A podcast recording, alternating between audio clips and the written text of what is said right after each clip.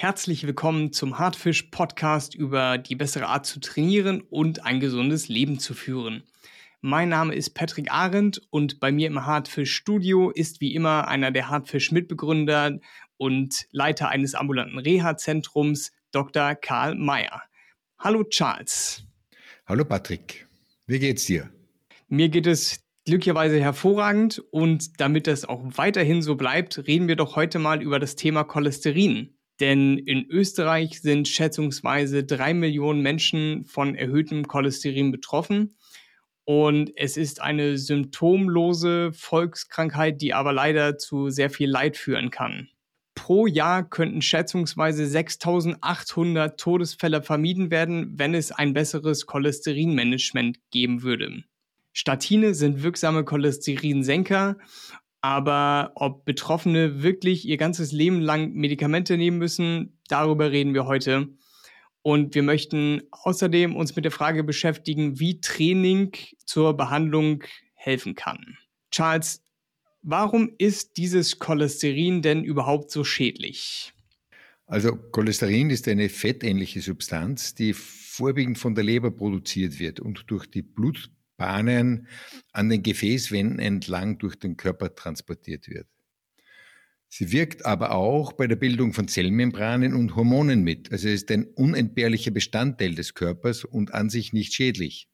Es gibt zwei Arten von Cholesterin, das sogenannte LDL oder schlechte Cholesterin und das HDL, das sogenannte gute Cholesterin. LDL-Cholesterin neigt dazu, sich an den vorgeschädigten oder entzündeten Stellen der Gefäßwände abzulagern und der Blutzuß zu behindern und im weiteren Verlauf sogar zu äh, verhindern. HDL-Cholesterin wirkt diesen Fettablagerungen entgegen. Zu hohes LDL oder zu niedriges HDL kann zu massiven Schäden führen. Es steigt das Risiko für Herzinfarkt und Schlaganfälle und wenn sich das Cholesterin an den Beinvenen ablagert, entsteht die sogenannte Schaufensterkrankheit. Und was sind Ursachen für solche ungünstigen Cholesterinwerte? Also Cholesterin wird zu einem gewissen Teil auch durch die Nahrung zugeführt, durch ungesunde Ernährung mit zu fettreichen tierischen Nahrungsmitteln.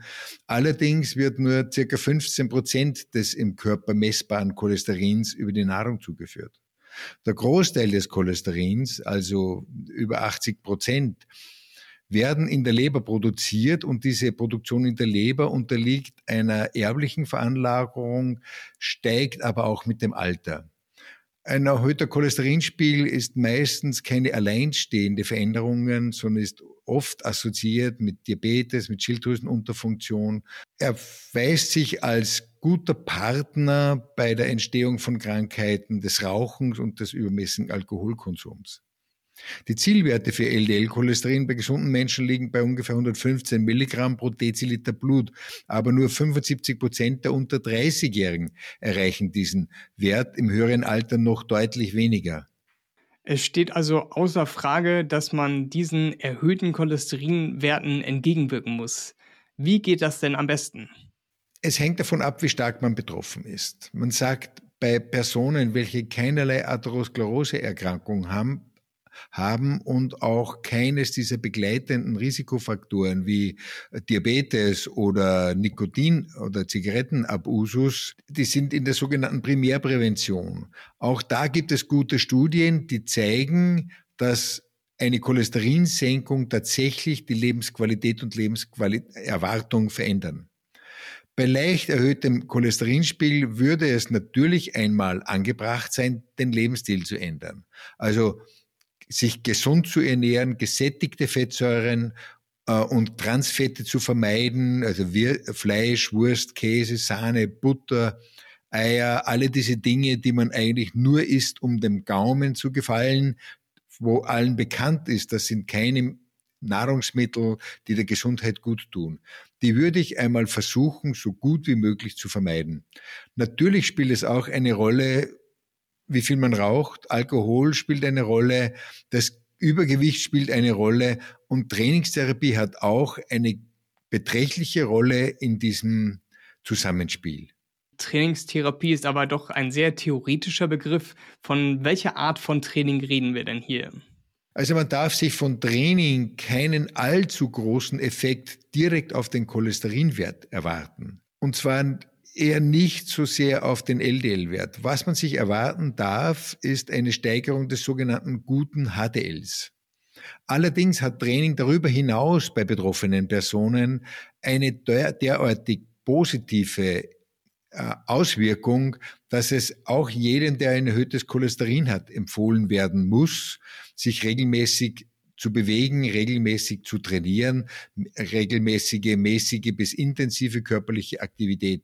Die WHO empfiehlt mindestens 150 Minuten pro Woche, besser 300 Minuten. Fünfmal in der Woche, je eine Stunde, zügig spazieren gehen, laufen, Radfahren, schwimmen bei der leistungsfördernden, trainingswirksamen Herzfrequenz, auch Krafttraining spielt eine Rolle, ob jetzt gegen das eigene Körpergewicht oder auch gegen Zug- oder Druckmaschinen oder Gewichte. Auch bei Mannschaft- und Ballsportarten können eine Rolle spielen. Allerdings gilt hier das Gleiche. Jemand, der gut trainiert ist, wird auch bei einer Mannschaft- oder Ballsportart erfolgreich mittun und sich nicht zu verletzen.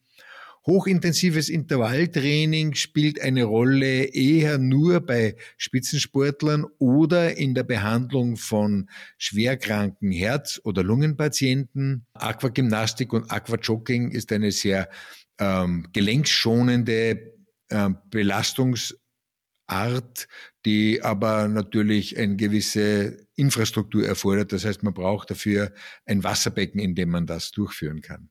Und du hast es gerade gesagt, dass durch jegliche Art von körperlicher Aktivität, dass vor allem HDL gefördert wird.